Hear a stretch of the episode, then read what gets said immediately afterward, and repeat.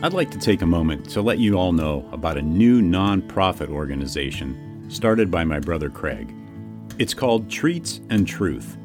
They fill oversized brown lunch bags with snack items chips, crackers, popcorn, cookies, etc. Also, a bottle of water, toothbrush, toothpaste, sanitary wipes, and most importantly, a small gospel tract book of John. No cigar? Uh, I'll have to talk to him about that.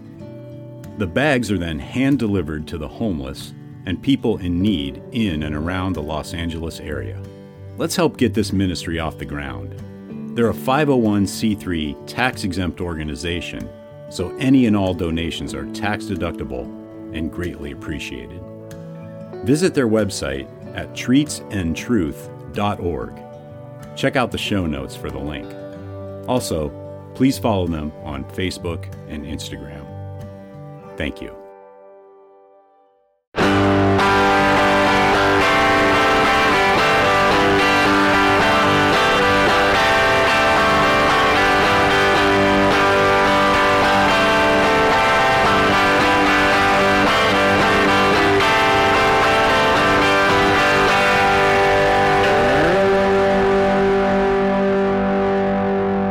Welcome to episode 88 of the Burning Bush podcast, where we share the message of the Bible while enjoying a good cigar.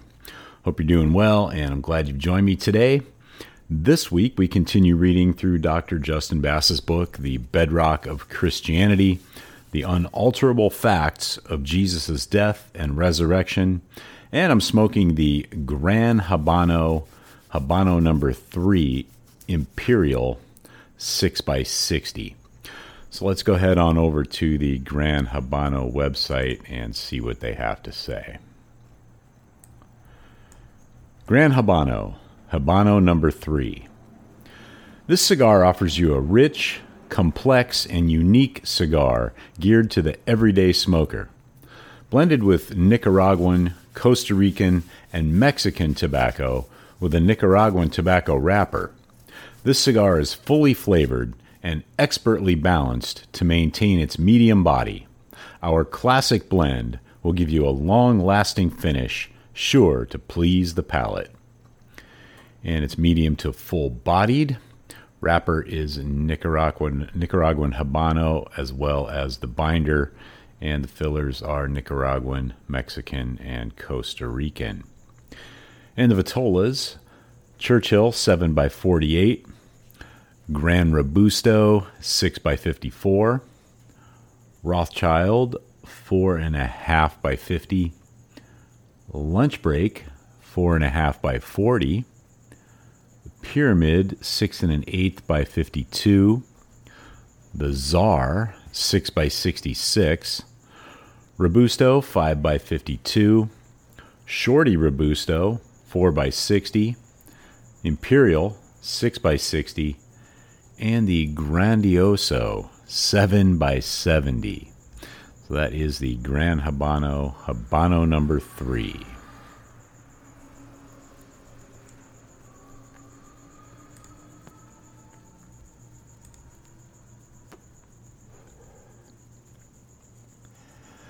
So let's go ahead and get back into this week's reading of Dr. Justin Bass's book, The Bedrock of Christianity.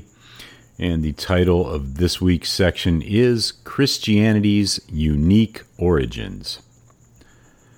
The historical origins of the handful of world religions that survive to this day are also significant here. For example, when Muhammad died in AD 632, he had already conquered many nations and had tens of thousands of followers. It should be no greater surprise to the historian that the Islamic movement endured and continued conquering any more than that Genghis Khan's movement continued conquering after his, de- after his death. If Genghis Khan had declared his movement as a new religion, had dictated certain scriptures from heaven, it very likely would have survived in some form to this day. Even Joseph Smith, the founder of Mormonism, already had thousands of followers at his death in 1844.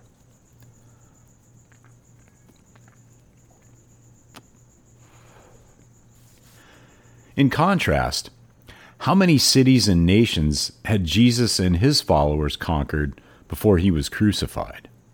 In fact, how many nations did Jesus' followers conquer for the first 280 years after his death in AD 33? Not one.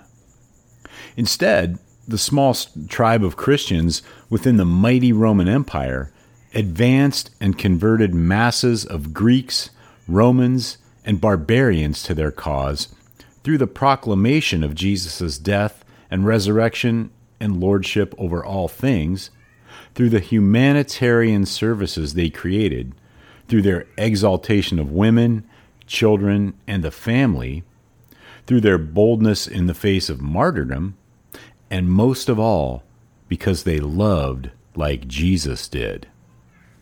As Tertullian recorded the pagans saying in the third century, See, they say how they love one another. See how they are ready even to die for one another. Apology 39.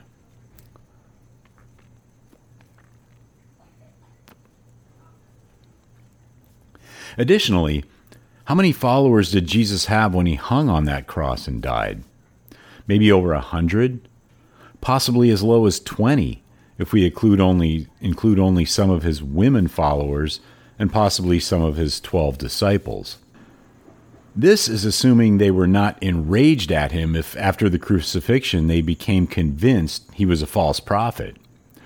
Jesus' movement should have ended before it began.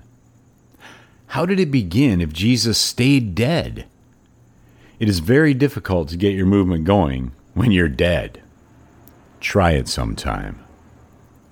Therefore, it's the extraordinary nature of the historical origins of Christianity and its continued success and triumph throughout the world that separates it from all other religions today.